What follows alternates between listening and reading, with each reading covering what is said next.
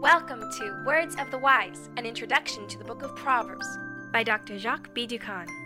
Edited for audio by the Ambassador Group. Exploration 4 Divine Wisdom. The Lord possessed me at the beginning of his way, before his works of old. Proverbs 8, verse 22, New King James Version. At this stage in Proverbs, wisdom reappears, and it's clear that wisdom is truth, the truth as it exists in God the source and foundation of all truth. This accent on the absolute character of truth contrasts with some contemporary thinking, especially in the West, in which truth is seen as relative, contingent, cultural, with one person's truth different from someone else's. But this concept is not biblical. My truth should be the same as yours, simply because truth is universal. It does not belong to anyone in particular, but to all humanity whether or not all humanity recognizes it. Interestingly enough, Pilate's famous question to Jesus, What is truth? came in response to Jesus' statement, Everyone who is of truth hears my voice. Truth, absolute truth, exists, and it even speaks to us. What matters for us is whether or not we will listen to and obey what it is saying.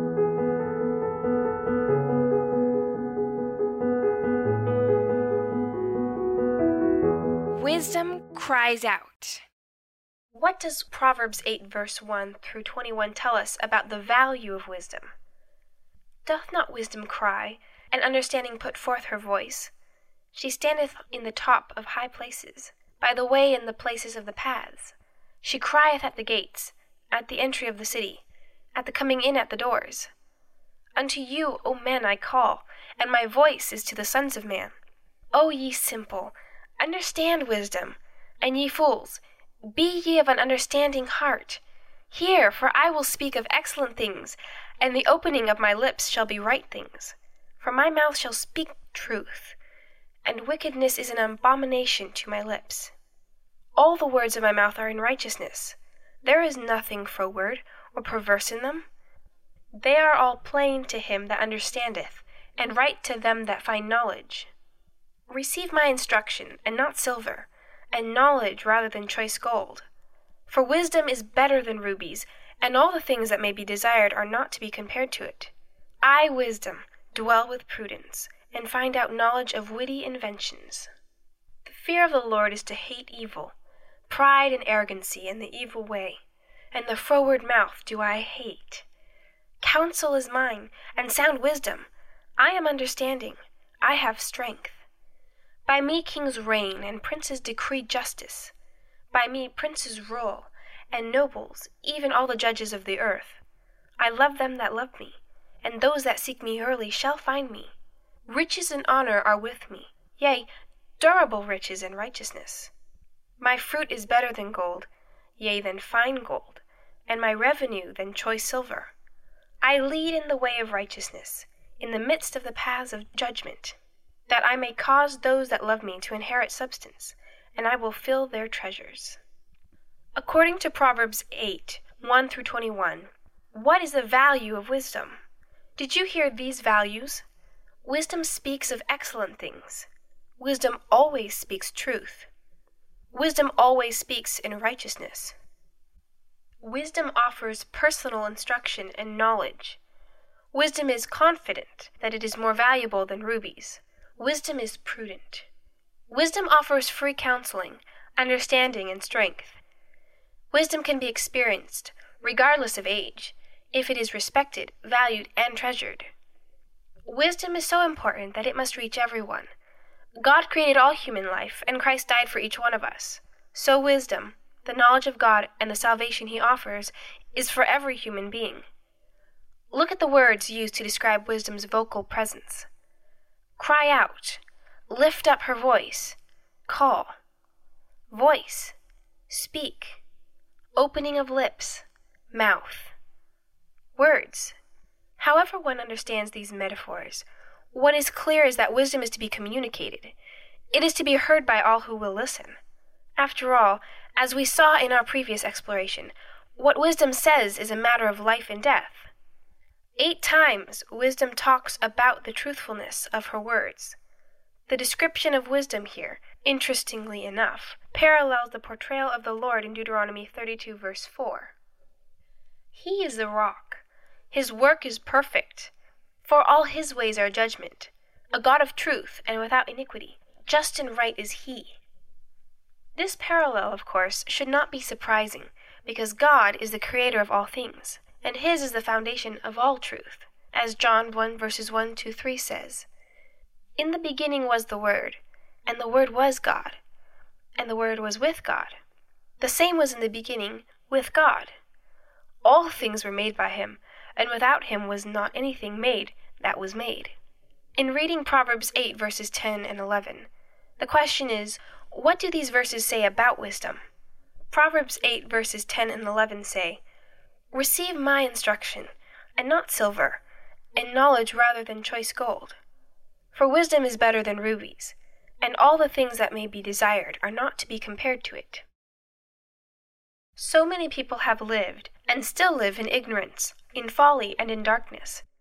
Many live with no hope at all, or with false hopes. What makes this sad state of affairs even sadder is that wisdom and truth are so wonderful, filled with hope and promise for a better life now, and the surety of eternal life in a new heaven and a new earth, all thanks to the sacrifice of Jesus. All the wealth in the world means nothing in contrast to the knowledge of God. That is what the Old Testament book of Ecclesiastes, chapter 2, verses 11 to 13 say. Then I looked on all the works that my hands had wrought, and on the labor that I had labored to do, and behold, all was vanity and vexation of spirit, and there was no profit under the sun. And I turned myself to behold wisdom, and madness and folly. For what can the man do that cometh after the king? Even that which hath been already done. Then I saw that wisdom excelleth folly, as far as light excelleth darkness. Continuing on to the New Testament book of Matthew, ponder how well your life reflects the crucial truth of chapter 16, verse 26. For what is a man profited if he shall gain the whole world, and lose his own soul? Or what shall a man give in exchange for his soul?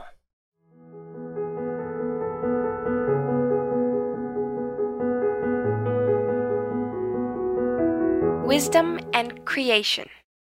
In your mind, how is wisdom related to creation? Proverbs 8 verses 22 through 31 say, The Lord possessed me in the beginning of his way, before his works of old. I was set up from everlasting, from the beginning, or ever the earth was. When there were no depths, I was brought forth. When there were no fountains abounding with water. Before the mountains were settled, before the hills was I brought forth while as yet he had not made the earth, nor the fields, nor the highest part of the dust of the world. When he prepared the heavens, I was there.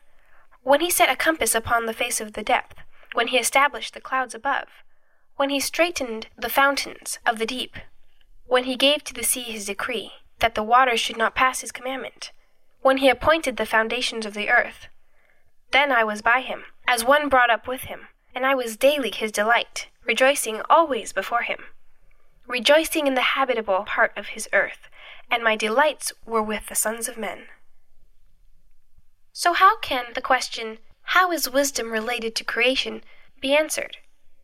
Did you hear when mentioned eight times, or the other time related terms such as in the beginning, from the beginning, before, while, and then? In these texts, wisdom is mysteriously related to the Lord as the Creator.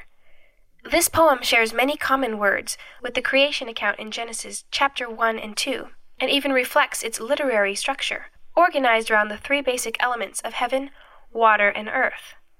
The intention of this parallel is to emphasize the primary credential of wisdom. If God Himself used wisdom to create, if wisdom is the oldest tool, older than the universe itself, and so fundamental to its existence, we should all the more use wisdom in everything we do in life. There is also a strong emphasis on the divine origin of wisdom. The first word of the poem is the Lord, Yahweh, who is said to have begotten wisdom. The Hebrew word kana, translated as possessed by the New King James Version, has the connotation of begetting rather than creating.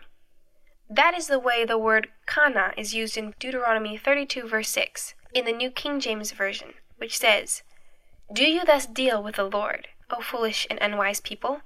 Is he not your father who bought you? Has he not made you and established you? And in Genesis 4, verse 1, also says, in the New King James Version, Now Adam knew Eve his wife, and she conceived and bore Cain, and said, I have acquired a man from the Lord. The next word is the technical word that is associated with the Genesis creation, Rashith, the word for beginning in Hebrew, which is found in the first verse of Genesis. In the beginning, Rashith, God created the heaven and the earth. Yet the word beginning in Proverbs 8:22 is used somewhat differently than it is in Genesis 1. In Genesis 1:1, the word is related to the creation itself, while in Proverbs 8:22, the word is related to God himself, to his way, which means his nature. Thus wisdom is part of the very nature of God himself. Wisdom, therefore, is situated in time even before the creation of the universe. The existence of wisdom, at that time when only God was present, traces the antiquity of wisdom from everlasting. So, wisdom does not originate in us, but rather is revealed to us. It is something that we learn, something that is taught to us. It is not what we generate out of ourselves. Surely to walk in our own light is to walk in darkness. We are told that Jesus is the true light which gives light to every man. John 1 9, New King James Version every man needs it too.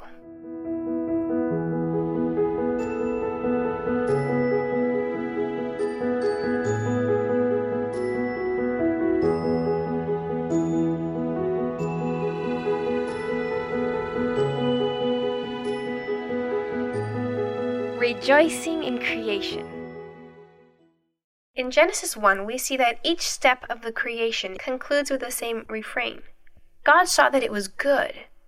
We can read his assessments in Genesis chapter 1, verses 4, 10, 12, 18, 21, 25, and 31. The last step, verse 31, goes even further. It was very good.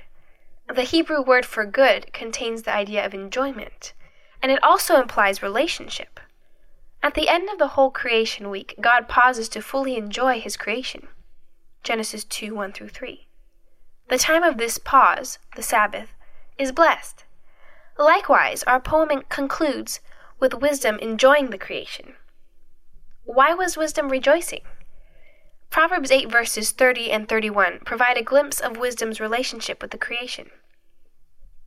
Then I was by him, as one brought up with him, and I was daily his delight, rejoicing always before him, rejoicing in the habitable part of his earth, and my delights were with the sons of men. Wisdom's rejoicing reflects God's rejoicing at creation.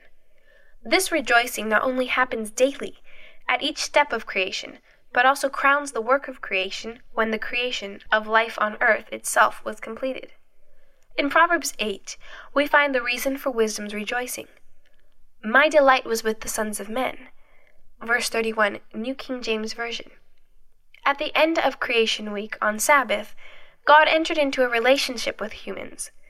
The immediate application of this divine pause and rejoicing after the work of the week has implications for the human experience of Sabbath.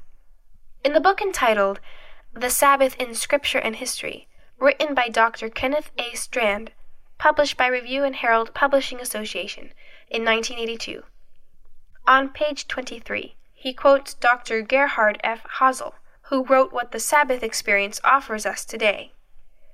Following the pattern of the Creator, he too may look back upon his finished work with joy, pleasure, and satisfaction. In this way, man may rejoice not only in God's creation, but also in his responsible rulership, not exploitation, over creation. What do these next four verses tell us about Jesus' role in the creation itself? Why is his role as creator so important in understanding his role as our Redeemer? The first text is Colossians 1, verses 15 through 17. Who is the image of the invisible God, the firstborn of every creature? For by him were all things created, that are in heaven and that are in the earth, visible and invisible, whether they be thrones or dominions, principalities or powers. All things were created by him and for him and he is before all things, and by him all things consist. The second text is Colossians 2, verse 3, in whom are hid all the treasures of wisdom and knowledge. The third text is Revelation 3, verse 14. And unto the angel of the church of the Laodiceans write, These things saith the Amen, the faithful and true witness, the beginning of the creation of God. The final text is John 1, verses 1 through 14. In the beginning was the Word, and the Word was with God, and the Word was God. The same was in the beginning with God. All things were made by him, and without him was not anything made that was made. In him was life, and the life was the light of men. And the light shineth in darkness, and the darkness comprehended it not. There was a man sent from God, whose name was John. The same came for a witness, to bear witness of the light, that all men through him might believe. He was not that light, but was sent to bear witness of that light. That was the true light, which lighteth every man that cometh into the world.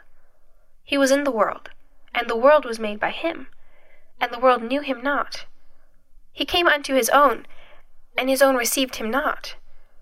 But as many as received him, to them gave he power to become the sons of God, even to them that believe on his name, which were born not of blood, nor of the will of flesh, nor of the will of man, but of God. And the Word was made flesh, and dwelt among us. And we beheld his glory, the glory as of the only begotten of the Father, full of grace and truth. So, what was Jesus' role in the creation itself? Verse 10 says that Jesus created the world. He was in the world, and the world was made by him, and the world knew him not. His role as creator is so important in understanding his role as our Redeemer.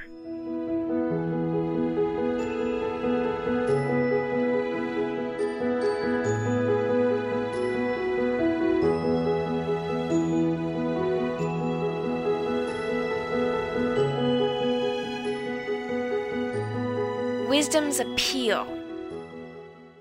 The last few verses of Proverbs 8 return to the personal and to the practical application of what it means to have wisdom. By contrast, the intellectual knowledge about wisdom's pre existence, about wisdom's presence at creation, is certainly deep. But in the Bible, truth must always at some point come down to the human level and how we respond to what we have been given in Jesus. Think about Proverbs 8, verses 32 through 36. What life and death message can be detected in these verses? Now, therefore, hearken unto me, O ye children, for blessed are they that keep my ways. Hear instruction, and be wise, and refuse it not. Blessed is the man that heareth me, watching daily at my gates, waiting at the posts of my doors. For whoso findeth me findeth life, and shall obtain favor with the Lord. But he that sinneth against me wrongeth his own soul. All they that hate me love death. What life and death message did you hear in these verses? One could say that these verses reveal that our ultimate destiny is affected or based upon whether we love Jesus or not. Verse 35 tells us that whoso findeth me findeth life, and shall obtain favor of the Lord.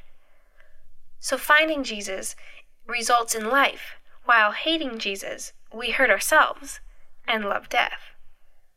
The Hebrew word translated as blessed, the word used in the New King James Version, means happy, according to the Revised Standard Version. In this passage, the word blessed is attached to two propositions. The first one describes an action. Blessed are those who keep my ways. Verse 32, New King James Version. The same language is used in Psalm 119, verses 1 and 2, in regard to the law. Blessed are the undefiled who walk in the law of the Lord. Blessed are those who keep his testimonies. New King James Version. The second one describes an attitude. Blessed is the man who listens to me. Verse 34, New King James Version. In both cases, the requirement implies a continuous effort. It is not enough to have discovered the right way. We have to keep it. It is not enough to hear the Word of God. We have to watch daily and follow what we know. As Jesus put it, Blessed are those who hear the word of God and keep it. Luke 11, verse 28, New King James Version.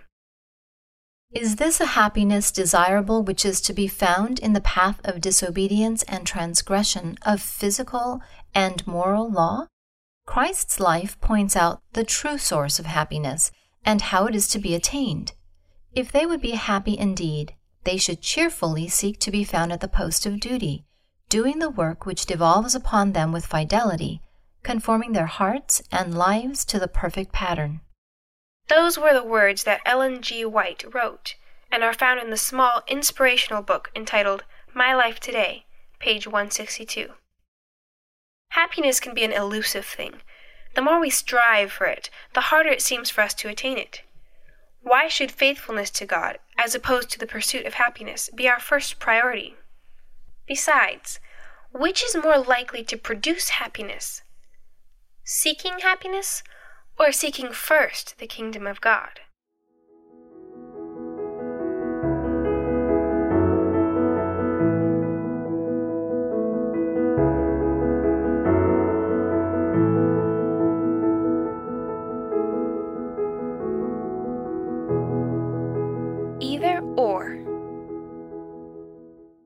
Following wisdom's appeal, the inspired author of Proverbs 9 urges his audience to make a choice now between two lifestyles wisdom or folly. The first and last six verses of Proverbs 9, verses 1 through 6, and verses 13 through 18, are symmetrical and bring out the contrast between the opposite camps. Let's compare the two sets of Bible texts Proverbs 9 1 through 6, and Proverbs 9 13 through 18. The question which we will try to answer is What is the difference between wisdom and folly? Wisdom hath builded her house, she hath hewn out her seven pillars, she hath killed her beasts, she hath mingled her wine, she hath also furnished her table, she hath sent forth her maidens, she crieth upon the highest places of the city. Whoso is simple, let him turn in hither. As for him that wanteth understanding, she saith to him, Come, eat of my bread, and drink of the wine which I have mingled. Forsake the foolish, and live, and go in the way of understanding. That was wisdom. Now we hear about folly in Proverbs 9, verses 13 through 18. A foolish woman is clamorous, she is simple, and knoweth nothing. For she sitteth at the door of her house, on a seat in the high places of the city, to call passengers who go right on their ways. Whoso is simple, let him turn in hither. And as for him that wanteth understanding, she saith to him, Stolen waters are sweet, and bread eaten in secret is pleasant. But he knoweth not that the dead are there, and that her guests are in the depths of hell. Firstly, in verses 1 to 3, wisdom is efficient and is involved in creation. Seven verbs are used to describe her actions in those verses. The seven pillars she has hewn, verse 1, allude to the seven days of creation. Folly, on the other hand, sits and does nothing, just pretending to be someone, when in fact, verse 13 in the New King James Version describes folly in this way She is simple and knows nothing. Secondly, although wisdom and folly call the same audience in identical ways, in verse 4 and 16, what they provide is essentially different. Verse 5 tells us that wisdom invites her guests to eat the bread and drink the drink that she has prepared. Verse 17 says that folly offers nothing to eat or drink. She simply boasts about stolen provisions. Thirdly, wisdom calls us to forsake foolishness and therefore to live. Folly is more tolerant. She does not demand that we forsake anything, but the result is death. Those who follow wisdom will be advancing. Verse 6 in the New King James Version They will go in the way of understanding. Later in the same chapter, those who follow folly will be static and they will not know. Proverbs 9, verse 7 through 9, describes how the wise man and the wicked man respond to the instruction of wisdom. What makes the wise man wiser than the wicked man? Proverbs 9, verses 7 through 9 say, He that reproveth a scorner getteth to himself shame, and he that rebuketh a wicked man getteth himself a blot. Reprove not a scorner, lest he hate thee. Rebuke a wise man, and he will love thee. Give instruction to a wise man, and he will be yet wiser. Teach a just man, and he will increase in learning. A wise person welcomes strong correction. They are teachable. The key to wisdom is humility. The wise man is the man who is teachable and responds to instruction with an open mind. Wisdom comes only to the one who, like a child, feels the need to grow. This is why, in the most explicit manner, Jesus taught that unless you become as little children, you will by no means enter the kingdom of heaven.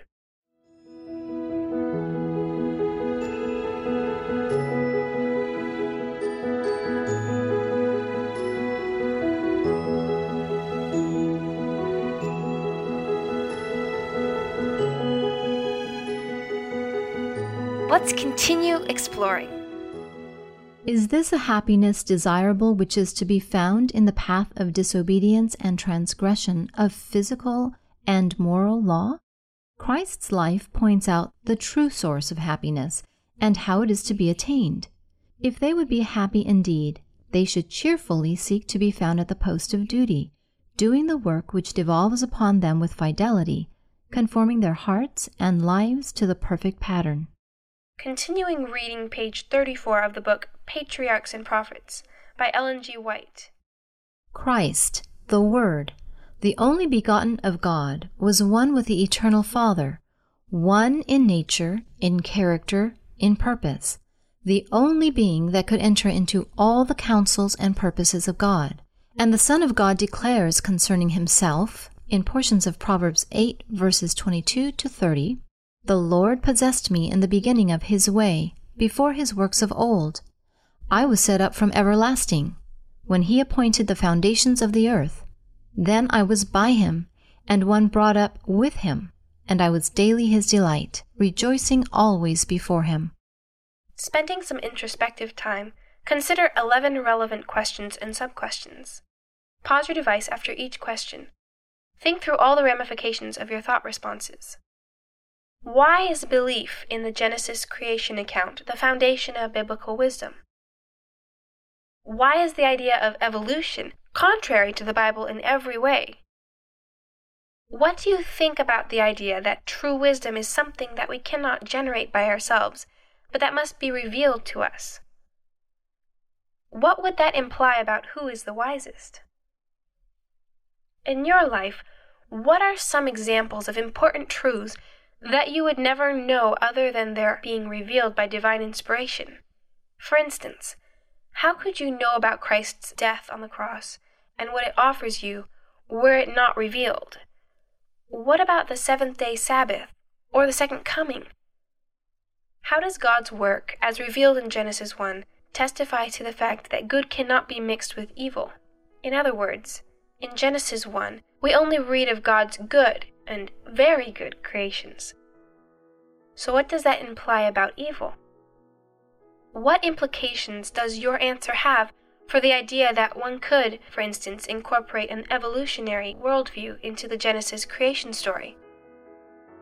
If you were to acknowledge that there are two broad categories in the universe, good and evil, in which category would you place evolution? Having decided that, how does that influence your thinking about incorporating an evolutionary worldview into the Genesis creation story? How does God's enjoyment of the creation help us to understand how we can have a deeper and richer Sabbath experience?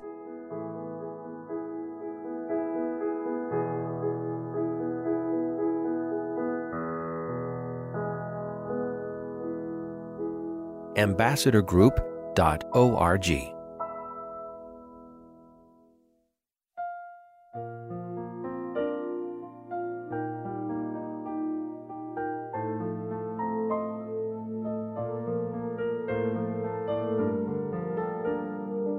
This media was brought to you by Audioverse, a website dedicated to spreading God's Word through free sermon audio and much more.